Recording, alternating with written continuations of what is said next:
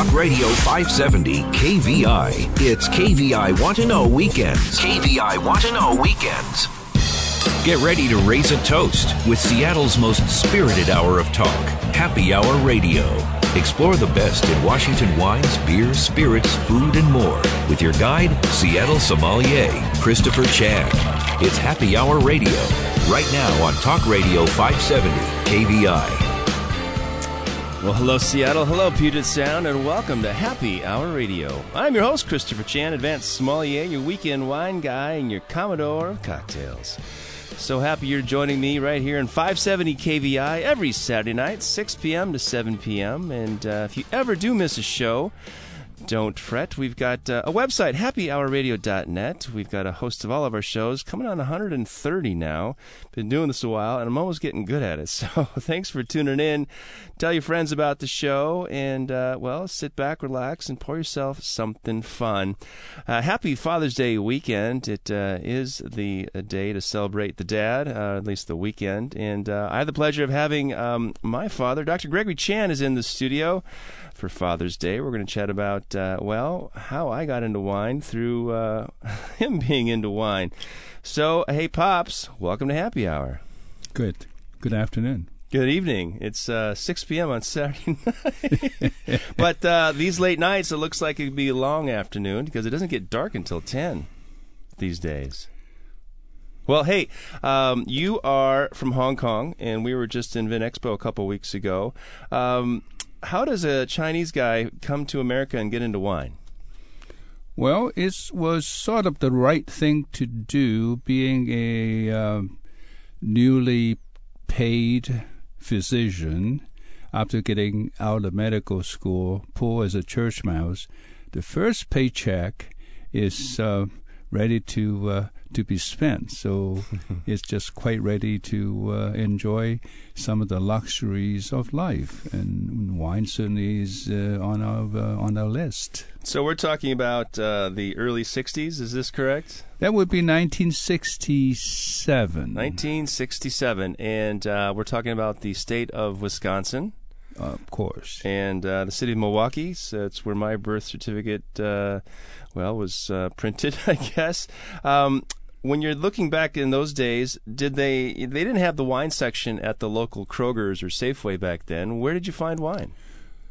You know, Milwaukee is known for its beers. So with it, of course, there's uh, supplements and complement to the uh, alcohol enjoyment. So there are plenty of wine shops, and uh, the wine shops are as frequent uh, as the taverns, actually. So there's happened to be one that was about two blocks from where we lived.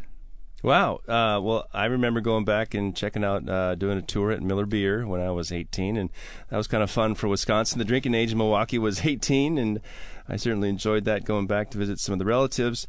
Um, let's go back. You had that first paycheck. What was the first bottle of wine? Well, actually, uh, we started pretty simple. We started drinking rosé. rosé. Not white, not red. It's very pleasant and uh, and smooth. And where's this rosé from? And this is, uh, I, I, believe it's they're probably not making rosé in Wisconsin, perhaps maybe California, but uh, this is, must be a European wine. It was indeed. It I believe it was from Spain, and they were about when I started buying it was about a dollar a bottle. A Dollar bottle. It had a cork because they weren't using twist top back then, were they? Well, of course not. It's a beautiful uh, bottle that we actually save for um, for oil containers. You mean like uh, candles? Candles like, too. Is this yeah. Lancers? Is this what we're talking about? That's Portugal though, isn't it? Yeah, that that Lancer, Mateus, and cheaper yet, I think we had Isabel. Isabel. Okay, I don't know if they're still around. Um, so the first bottle of wine and that first paycheck after being an indebted student of medical school, you went and bought a bottle of Lancer's Rosé. Yes. Wow, for a dollar. Yes. Now, was this a liter bottle, or did they were doing the 750s back then? I believe it was 750. I don't believe they had those big, huge bottles like we have now. All right. And uh, did you? Was this an evening? Was this a Saturday evening, or was this a Sunday morning? What? When were you able to cash this check and venture out to one of the many the prolific uh, number of wine shops there in Milwaukee? I I believe in those days. Um, drinking wine is sort of like a social thing, so I intended to to share uh, uh, with other friends for uh, for wine. So I remember that we just sat around and and drank the rosé, one or two bottles per night. and uh, how far did that paycheck go with a dollar a bottle? It did. It, it did go very far because I think. Uh, I think was able to support uh, your mother and I and uh, the three of us. Oh well, um, obviously you were probably weren't in the income bracket uh, you were 30 years later, so that was a good thing. Um, coming from a Chinese family and a Chinese background, I, I don't believe that uh, wine was a significant part of the uh, Chinese tradition or meal or diet. So, how, did you have any wine when you were in Hong Kong? No, no, we we, we were not a drinking family. In fact, uh, the only time that we got to drink anything is during any festivities like weddings and maybe birthdays. And we used to drink just brandy, anywhere from uh, special to VSOP. So, uh, brandy meaning cognac, or are you actually doing uh, just Spanish brandy and things? Indeed, it it is cognac, and indeed it was Hennessy oh. because it was a very uh, uh, respected um, and also popular brand, and kind of like uh, very prestigious to have a bottle of Hennessy on the table. Oh well, I, I agree, and uh, now you can uh, find those bottles of Hennessy in most nightclubs, uh, where the prestige factor is a, a must-have. And uh, I'm pleased to have uh, Dr. Gregory Chan here, uh, my father, here for Father's Day weekend here on Happy Hour Radio. We're talking about how he got into wine and subsequently how I got into wine. Um, interesting, not coming from a Chinese drinking family from Hong Kong. Um, we ended up falling in love with a woman in Milwaukee, and apparently they drink a lot in Milwaukee. Yeah. Yes. Yes. yes. They can't see you nod your head here on the radio, Dad. So you got to oh, kind of say sorry. something. um, and, and, speaking of radio, didn't you actually start off a career in radio prior to uh, departing Hong Kong for America? So I did. Actually, it was my intended. Uh, uh, career in Hong Kong, I started in um, radio shows as um, in children program. So we were having our children's hour once a week, 15, 15 minute slot. I was able to uh, start out as an uh, uh, you call him actor, and proceeded to be uh, a writer and a producer, and actually had a program my own uh, in Hong Kong radio or Radio Hong Kong in those days until I was 21. Well, what was the name of that program?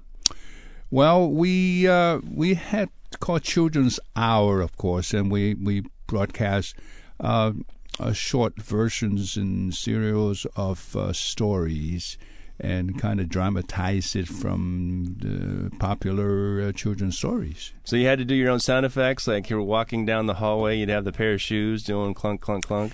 Absolutely. However, I think we were able to uh, get a couple of engineers to help us with all the sound effects. Although, that, yes, you're right, we we did have to do our own sometimes. Wow! So the fruit has not fallen far from the tree, apparently. Um, and and I've, I've become an expert at uh, what we'll say tasting and not so much drinking, but perhaps I could be a master of all that as well. So, uh, pops, the first one was Lancer's Rosé. Um, how did you graduate from that? Did you go to a, a restaurant? Did uh, Sacramento wine turn you on? What what was it that led you out of the uh, the Spanish and Portuguese wines? Well, indeed. Um, I forgot to mention uh, that when I was in college, I was at a Benedictine abbey where the college uh, belonged, and I served the monastery breakfast, lunch, and dinner in the kitchen. So, as you know, Benedictine monks drinks with their meals, so they had wine twice a week. Uh, I think it's Wednesday twice a day Sunday. or twice a week. Well, twice a week. Okay, uh, and then of course on those two days it's twice. I believe it's twice a day. I was able to clean out the remainder of the pitchers. So I remember that my uh, fellow students or kitchen helper and I, and finish our work um, drinking the rest of the. Um, the Benedictine wine, and that's how I got started with wine. That was when I was uh, working in the kitchen in college. Wow, corrupted by another Catholic guy, huh? Is that how it works? Well, it's a it's a sacred thing, of course. Was it sacramental wine, or were they able to go down to the store and buy something, uh, you know, something other than Manischewitz? I have no idea where they come from because they came in the form of pitchers. Oh, and therefore, but they, they were they were pretty tasty. Of course, I wouldn't be able to describe it for you now. It was such a long time ago. All right, and uh, so I, I, trust those were still European wines. Um, when did you find your first Epiphany wine? I, I, can say that Lancer's Rosé was probably delicious and, and a coiffer, but uh, could you say that was really the moment where you fell in love with wine, or was there another wine that moment where you said, "Aha, holy smokes"? Well, it was one of those nice afternoons. We were taking a stroll around the neighborhood and did venture be, ventured out beyond two blocks of our home and found this uh, so-called wine depot. And I walk in there, and it so happened the fact that they have a lot of wooden boxes in which there are uh, multiple uh, varieties of wine in different uh, from different region of France. So um, I guess I were I was in a good mood, and I talked to the salesperson, and I end up purchased twenty cases of wine in wooden cases. 20 cases. You went from single bottles of Lancer's Rosé to 20 wooden cases of French wine? Absolutely. I think I went crazy that day. Okay, so there must have been a sale because I don't think you're paying full price. if no. I know you very well. no, it was it was a very attractive offer, and I believe that uh, I was able to get at those days first and second growth of Bordeaux for under about eight dollars a bottle plus a deep 20% discount. I, I still remember that. Wow. So you went from Lancer's Rosé to First Growth Bordeaux in the matter of a couple of months, uh, perhaps a year or two? Uh, from uh, Within a couple of months, wow. actually, because uh, I was in a good mood and I felt that um, it would be a good time to start um, enjoying the good things of life. You purchased these wines, uh, Wine Untasted site. Well, obviously you saw them, but did they open a bottle? Does this help you elevate your mood and your willingness to uh, relinquish some of the hard-earned, indebted money that you earned? No, I just trusted the guy, and I believe that since he's he was in the neighborhood, therefore he's something I didn't like. Maybe he would take it back, but obviously we uh, we managed to to keep it all, and uh, and I hate to tell you that I still had a couple of bottles that uh, that I bought in those in those days. What are we talking about? What first growth or second growth? Well, uh, I think the uh, first growth would be a 1964 Haut-Brion. Oh. It's still there, and um, I even have a 1934 Léoville Las Cases is still sitting uh, in the cellar. Wow. All right. Well, you uh, got off on the right foot there, Haut-Brion Las Cases, and of course you uh, you fell in love with Bordeaux at that time. And um, speaking of Bordeaux, you brought a couple bottles of wine, Bordeaux blends. And we come back from this break, we'll continue with uh, the Father's Day special featuring Dr. Gregory Chan, my dad. Hey, stick around. Be right back on Happy Hour Radio.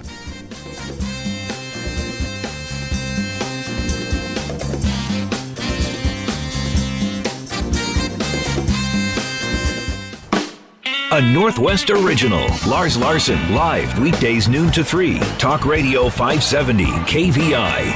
KVI Want to Know Weekends continue. Now back to Happy Hour Radio with Christopher Chan. All right, happy Father's Day Saturday night, and uh, welcome back to Happy Hour Radio. It's time for round two. Hope you got something great in your glass. And uh, speaking of glasses, I've got two lovely glasses of red wine compliments of Dr. Gregory K. Chan. Uh, Father's Day weekend, my Father's Day guest, and also my father. We're talking about how he got into wine and subsequently how I therefore got into wine. Um, Dad, you talked about buying 20 cases, um, wine untasted from some guy you trusted, a couple blocks from your house. And uh, 20 cases is a lot of wine. That's 240 bottles. Um, did you go home and crack some open right away, or how did you sit on it? What happened? Well, we certainly didn't know that we had to sit on it, and I think the advice was they are all pretty drinkable. And therefore, we uh, actually started to enjoy it with friends. And of course, uh, we had a lot of friends then. okay, so um, let's talk about uh, what's great about Milwaukee. Of, of, course, it is truly one of the melting pot cities. You've got uh, the German town, you've got uh, the Italian town, you got the Polish town, uh, you've got uh, who else? You, all sorts of folks out there. What kind of foods were you dining on? I, I trust they had a Chinese restaurant because every American re- city has one Chinese restaurant. There was there were two that I know of. One is high end in uh, downtown and Quemoy, and then the other one is uh, hole in the wall right by uh, medical by medical school, where I usually study and uh, had uh, lunch uh, at that shop. High end or uh, the hole in the wall, and that's where I actually met your mother. At the hole in the wall? Uh yeah, we, we sort of kind of like we met at lunch and when she got off work, and and so that's how we we can Mm. see each other from time to time. Okay, and uh, cheap too. Yeah, sure. Um, obviously, you spent all your money on wine, so you could afford. Uh, what do you had a wine diet on a rice budget or something like that, or something like of that. Of course. Um, did you uh, was uh, Dr. Darlene Chan into wine at that time, or, or being a good Milwaukee girl, was she a, a beer person? Because I know the history of her family is that her uh, grandfather had a tavern. Yes, indeed. However, I don't believe that she was into wine drinking at the time. I think she she tried a little bit of it, and and she went along with me anyhow. As every good sixteen and seventeen year old would do, just a taste uh, to enjoy the finer things in life for sure. So you had some first growth wine. Uh, you have a couple bottles left of these twenty some cases, and uh, did did you? Is this how doctors start? You start buying first growth with your first second paycheck, and then next thing you know, you've got the uh, the high end buying disease. I started out just because I didn't know anything, and I believe the fact that the fellow at the shop, realizing what I got in my pocket, and therefore he just money just sold me everything he could, and and I think 20 cases. He delivered over, and uh, it was a pretty good looking stack. And it was all red. It's all red. No sauternes at the time? No sauterne, all except right. one bottle. I believe there's one bottle of Chateau Yquem 1953. Oh, wow. Uh, and I still have it, actually. Okay, well, well let's not wait too long. Um, 53 is a while back. And although Chateau d'Yquem can age for somewhat almost ever, and I'm sure it's a delicious wine, uh, you've then left Milwaukee. Where did you go? And did you bring in 20 cases of wine with you? Well, uh, good news and bad news. Of course, good news, I got a job and I was uh, working and uh, I was able to purchase 20 cases of wine. And then the bad news was, was within the 30 days after I bought that stash of wine, I got my draft notice. I was drafted into the United States Army Medical Corps. you couldn't take the wine with you? Was that they gave you a big duffel bag? You couldn't stuff any bottles in there, huh? Theoretic, theoretically, they promised they would move everything I got, but 20 cases of wine I just purchased was indeed a large number, and so I had to sacrifice them by drinking as much as I can before I pack it into the the truck. Well, and that's probably where I started my uh, my wine journey as well. Uh, as a young man, drinking as much as I can uh, before I got. Well, there was 1967, uh, so you were barely. Yeah. One years old. Barely one. Yeah. Um, not that we're telling everybody how old I am, which is fine. Uh, yeah. It's being 19. Wait, 2016. All right. So um, you got out of the army. You ended up uh, making a couple more bucks. And you, did you continue buying wine at a 20 case pace? No, actually, I became more um, methodical. Okay. And I, when I was in the service, I was able to uh, uh, get into the officers' club, and where there was plenty of uh, domestic uh, wine.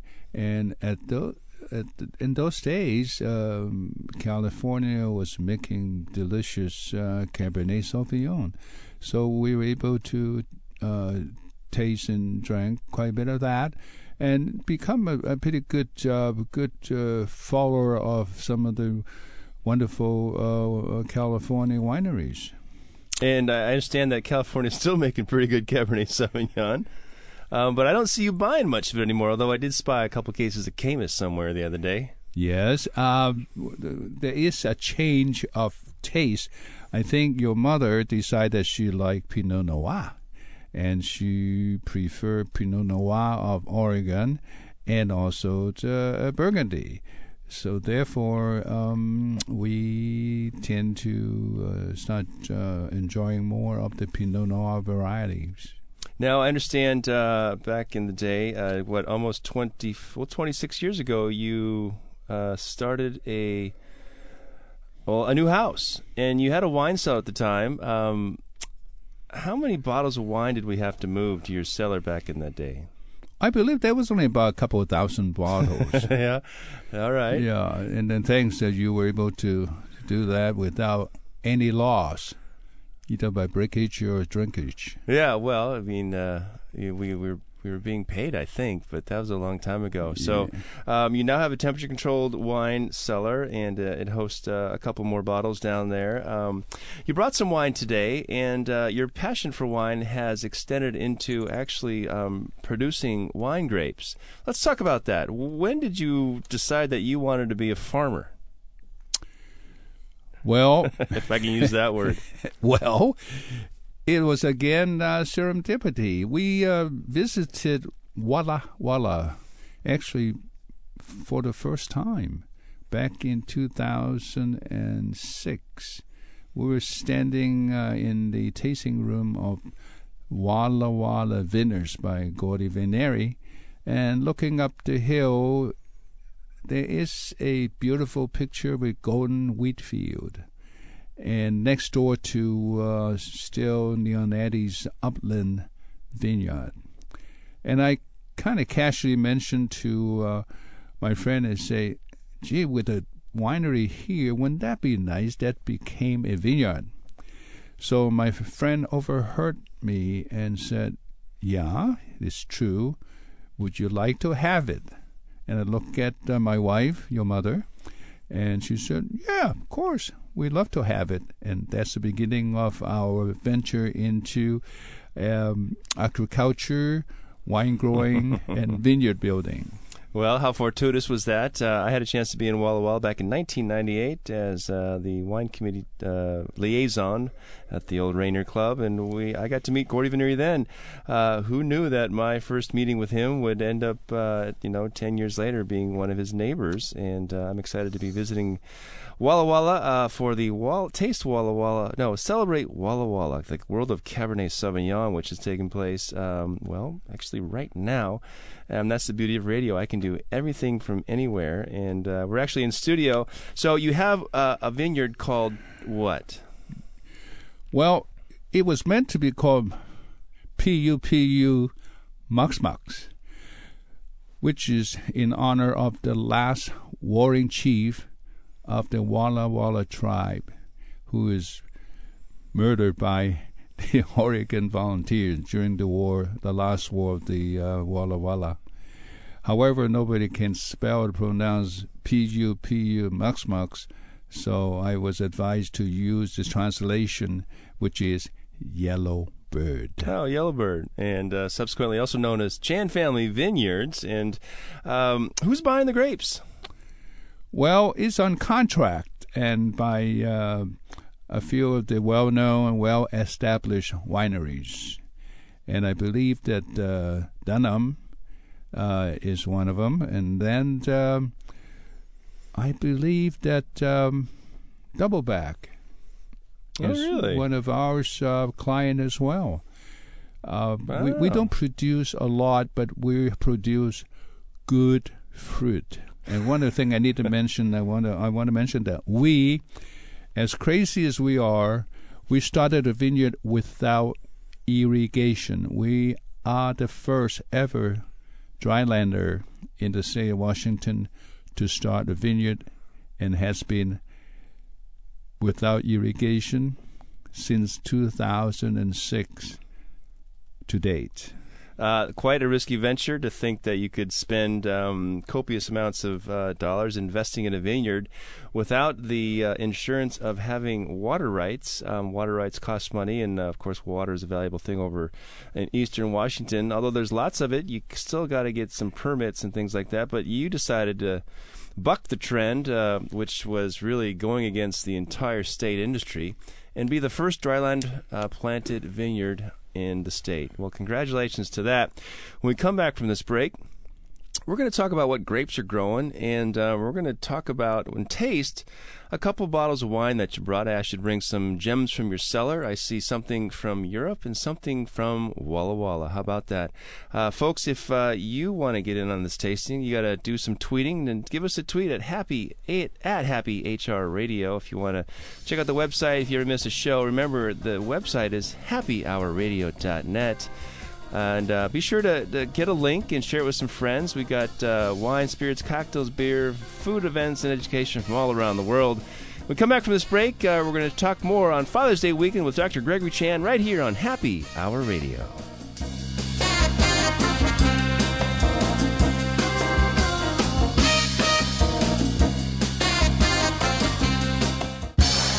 Big names, big news. Sean Hannity, weekdays 3 to 6 p.m. Talk Radio 570, KVI. It's KVI Want to Know Weekends, and you're listening to Happy Hour Radio. Now back to Seattle sommelier, Christopher Chan. Well, hey, Seattle, happy Saturday night, and you're back to Happy Hour Radio. Time for round three. Hope you got something tasty in your glass or on your way to someplace fabulous. Seattle boasts so many great restaurants. In fact, the Northwest is a bounty, especially in June and July and August. We have uh, the best seafood and food and just produce and so much going on, and all the events and stuff. Um, and hope you're celebrating Dad either at uh, brunch at Salty's or a bottle of single malt scotch or perhaps uh, some fine wine. And uh, Pops, uh, you brought a couple bottles of fine wine.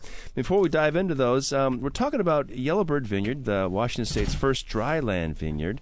That means planted without irrigation, which seems kind of crazy, but the benefits are um, lower yields, which produce higher quality grapes because the vines have to struggle, and they say struggle makes everything taste better or or just more worthwhile. Also, without uh, irrigation, uh, for the lack of water, the root system have to penetrate deeper uh, towards the uh, uh, basalt, basalt, and on the way down, it would find its own water and also able to absorb more minerals. As you know, uh, the complexity complexity of wine it depends on age of the vine and also the minerality that to make the wine taste more complex and a little more um, lasting. That's called terroir, and the French have talked about that uh, for decades and centuries. And uh, whether they use the word terroir or not, um, it exists in uh, many places around the world. Uh, not always. Sometimes the terroir is a little bit sterile, so you don't get much. But uh, Walla Walla is best known for the wind-blown loess, and that is the very fine, silty, sandy, um, loamy soil that blows in the wind. It's all from the uh, Missoula floods, and it goes several feet deep over, of course, the uh, basaltic uh, lava flows that, uh, um, well, littered the land on eastern Washington, and uh, we have a bunch of loess uh, in our vineyard, and it uh, over there in Old Mill Creek. And some of our neighbors include Maurice Vineyards, of course, Walla Walla Vintners, and our friends the Figgins family and their Leonetti Reserve Vineyard, which they're growing. Cabernet right across our little driveway you have um, a great vineyard manager, and you couldn't take this giant leap and gamble of doing a dryland uh, vineyard without some professional help. Now, who's uh, leading the charge of our viticulture um, experiment? Our vineyard manager is by name of Kenny Hart, who's been in this business probably more than 20 years, who uh, farms about 16 entities um, in uh, many, many acres.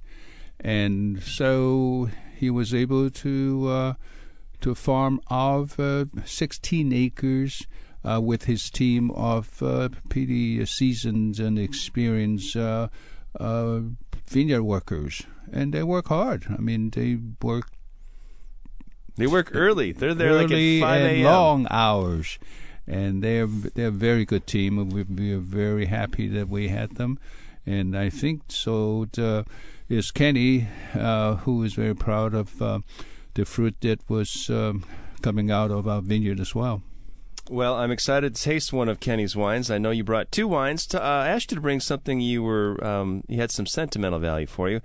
Tell me about the first wine you selected for today's tasting. I brought along a uh, Margaux. It is uh, a second wine of uh, produced by Chateau Margaux de Pavillon Rouge. Uh, it is uh, supposed to be the younger vines uh, in Margaux's vineyard, and this bottle, particularly in 1999, is um, is sort of a tough year in Bordeaux.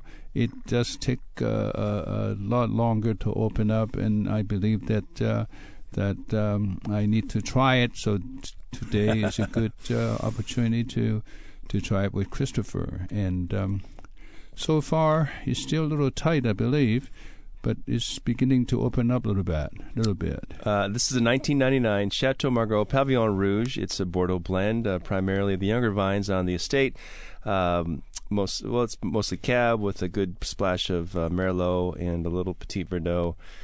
I don't think they put any Cab Franc here, um, and No. probably not any Malbec. So uh, you get all the winemaking expertise, of course, that uh, the beautiful. Uh, what do they call it? The bud of Margot, right? Isn't that what it was? The little two hills, the slopes there next to uh, um, Lille- Tour, Léoville Las Cases, yes. a little further south of uh, Saint Julien. No, And Pichon Baron, Comtesse de Lalande. yes, Not Léoville Las Cases, that's in Saint Julien. Yes, Yes, it is. Okay, so uh, the second wine you selected was, is, is from our vineyard, the Yellow Bird. It is a Tempranillo. all right, look at that. And 2010, uh, of course, this would be uh, our uh, sixth, no, uh, Fourth. fo- fourth harvest. Six, seven, eight, nine, yeah, ten, four fifth. harvest, and it's tasting delicious. Is uh, we had very excellent uh, result from the Tempranillo, and we were able to um, uh, have uh, Kenny Hart uh, make a hundred percent uh, Tempranillo uh, from our vineyard, and I believe it's tasting very nicely. Uh, very exciting. I'm excited to taste some of the uh, um, Yellowbird Vineyard Tempranillo from uh, Kenny Hart and Tulpen Cellars 2010.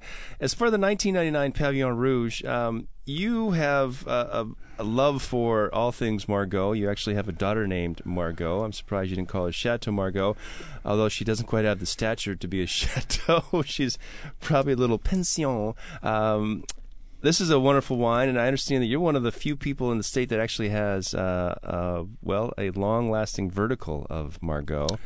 Yes, um, I believe that um, our daughter, which is happened to be your sister, Oh yeah. uh, was Hey sis. was conceived um, in the vineyard. No, well, not quite in the vineyard, but in one country, and out of um, uh, good memories, so Margot would be an appropriate name, and because of that, I s- celebrated her birth with uh, buying Margot, collecting Margot every year. And this would be our 27 vintages. All right.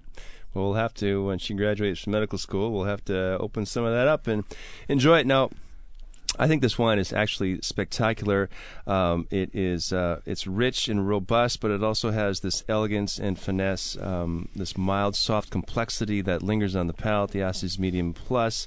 Uh, the tannin is just medium, and, and it's mostly grape uh, with a hint of wood, a little oak. Um, there's a creaminess on the palate. It's uh, it's a sexy wine, and for 1999, this is really I think this is probably at its peak.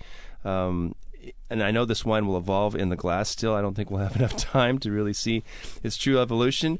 Um, and you love Pavillon Rouge, right? This is one of the great values in the world of wine. Yes. I think you ever want to taste a Chateau Margaux Margaux, uh, you could well start with the Pavillon Rouge, although the uh, uh, the price is still reasonable. It's is is still up there, considered to be um, in the in the in the range of the second growth. Although I don't think Pavillon Rouge is uh, is classified at this point. No, it's not. It's just uh, the uh, super seconds, what they like to call them, the super second labels of those great chateau. Lovely wine and perfect for the rest of the Saturday night. Let's try the uh, 2010 Yellowbird Vineyard 100% Tempranillo from Tulpen Cellars and our main man, Kenny Hart. I believe that the Tempranillo 2010 from Yellowbird uh, has about 20% new French oak and I can't believe in uh, what you call biodynamic um, method of making wine. So, in other words, he interfere very little with the um, the fruit and the uh, winemaking process, and let the best to show uh, off itself. And uh, this is 2010, so it's been in a bottle for at least a year, and I think that little tiny amount of oak actually Altman. Um, been in barrel for about a year. Yes. It's been in bottle for 4 Mm-hmm. So that would enhance the flavor of the wine. I enjoyed it. I think the wine is actually tasting better and better since I opened it. Um, I, remember tasting this wine right out of the gate, and uh, I thought it was still very tight. I thought the acid was much higher at the time, um, and it almost seemed like it, it needed some some bottle uh, age. And uh, now tasting it, it's a beautiful wine. It's it's uh, complex. It's ripe. Um, but the acid is just perfectly balanced with this tannin, and um, it is grape tannin with just a touch of the oak. Um, very juicy wine. I'm going to continue to savor both of these wines as we go through this break. And when we come back, we're going to chat about, uh, well, some of the future of uh, the world of wine as you see it, uh, Dr. Chan, and uh, share some of the stories I have about, um, you know, my venture into the, the, viticulture and the vineyard. So, folks, stick around. We'll be right back on 570 KVI, and you're listening to Happy Hour Radio, Father's Day edition with Dr. Gregory K. Chan, also known as My Dad. So, stick around, folks. We'll be right back on Happy Hour Radio.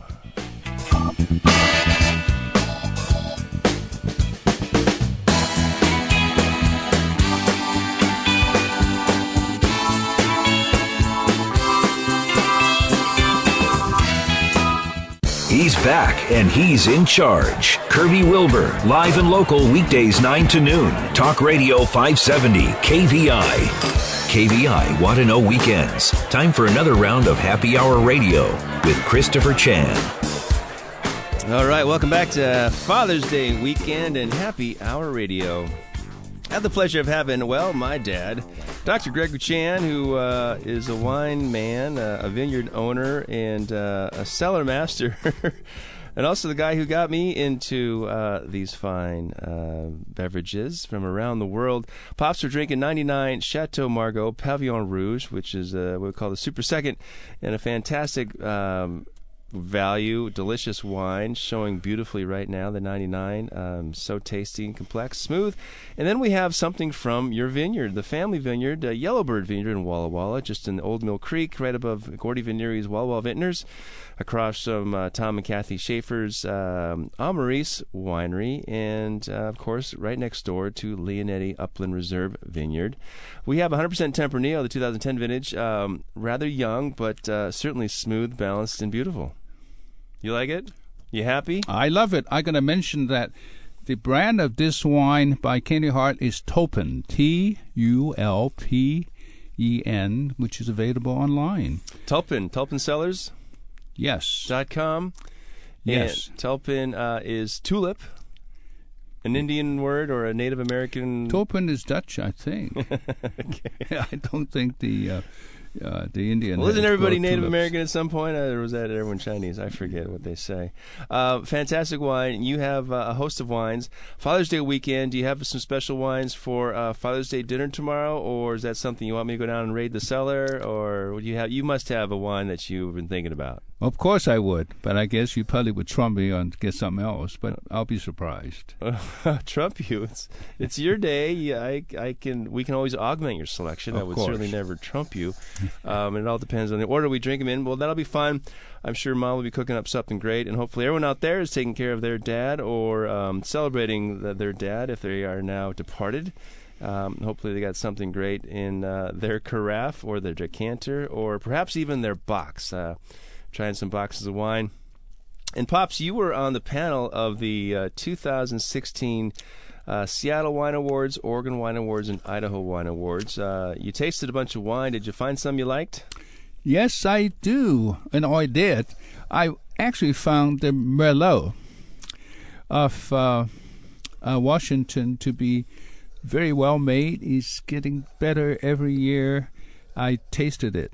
I believe that uh, Washington Merlot is a sleeper and also is a very underrated, undervalued wine. I wish uh, you all would go and try it and uh, and see if you agree with me. Yeah, um, Miles has no thing. Merlot is uh, one of the great grapes in the world. In fact, the most planted red grape in uh, Bordeaux. Um, when it comes down to it, Merlot is a is, is typically a soft, round, juicy, complex, well, moderately complex wine. Um, it's really the good, uh, I want to say a beginner wine, but a crowd pleaser. Doesn't have the tannin that a lot of the Cabernets and Cabernet Francs could have. Um, and it goes well with, I think it goes well with chicken, salmon, and uh, really anything. It goes great with a glass. um, do you have a favorite wine from Walla Walla? I mean, that's a hard question, but I'm going to put it to you anyway. Well, my favorite wine in Walla Walla, of course, is still Leonetti. Ah, look at that. Yes. Actually, of all the Leonetti I have tried, I like the Merlot. I thought the Merlot was a very well made. Again, it's the best value of and best made wine they have. and uh, of course, that is probably their their middle tier wine. They've got the Sangiovese, they've got uh, the Figgins family stuff, and of course. I think they made it recently, but I'm not sure if that's a Leonetti. Well, uh, Leonetti Merlot, uh, one of the fabulous grapes um, in the wines. Of course, they were the first winery out there in Walla Walla, and then came Rick Small, then came Marty Clubb, and then came Gordy Venneri, I think, was number eight bonded winery. So I'll have to fill in the breaks. Waterbrook was in there too, someplace. Uh, hope you enjoyed this little uh, Father's Day special, Dad. Um, thanks for sharing the 99 Chateau Margaux Pavillon Rouge. And of course, uh, kudos to Kenny Hart and uh, his great work with his crew at uh, Yellowbird Vineyard, also known as Peopeo Moxmox, who is the uh, the murdered, once murdered chief of the Walla Walla warring tribe. Were they warring? I guess they got beat, huh? Oregon, those guys, those those guys from Oregon, huh? They just, stomped on it. Um, and there's some good stuff in Walla Walla because Walla Walla extends into Oregon, and uh, of course we have the In the Rocks district, which uh, we'll be trying some of those wines uh, this weekend in Walla Walla at uh, celebrate the world of Cabernet Sauvignon. Uh, Pops, any advice for those people collecting wines? Should everyone start with Lancers? Well, it's not bad. I think rosé actually is a good wine to start. It doesn't have to be rosé. We have plenty of uh, rosé wine available in, in, in this country, in this state. Particularly, I think uh, Christopher, you you made a rosé called Coral Rosé, Pink Coral Rosé, Pink Coral Rosé, CoralWines.com. Yeah, very beautiful wine. I think your mother just loved it.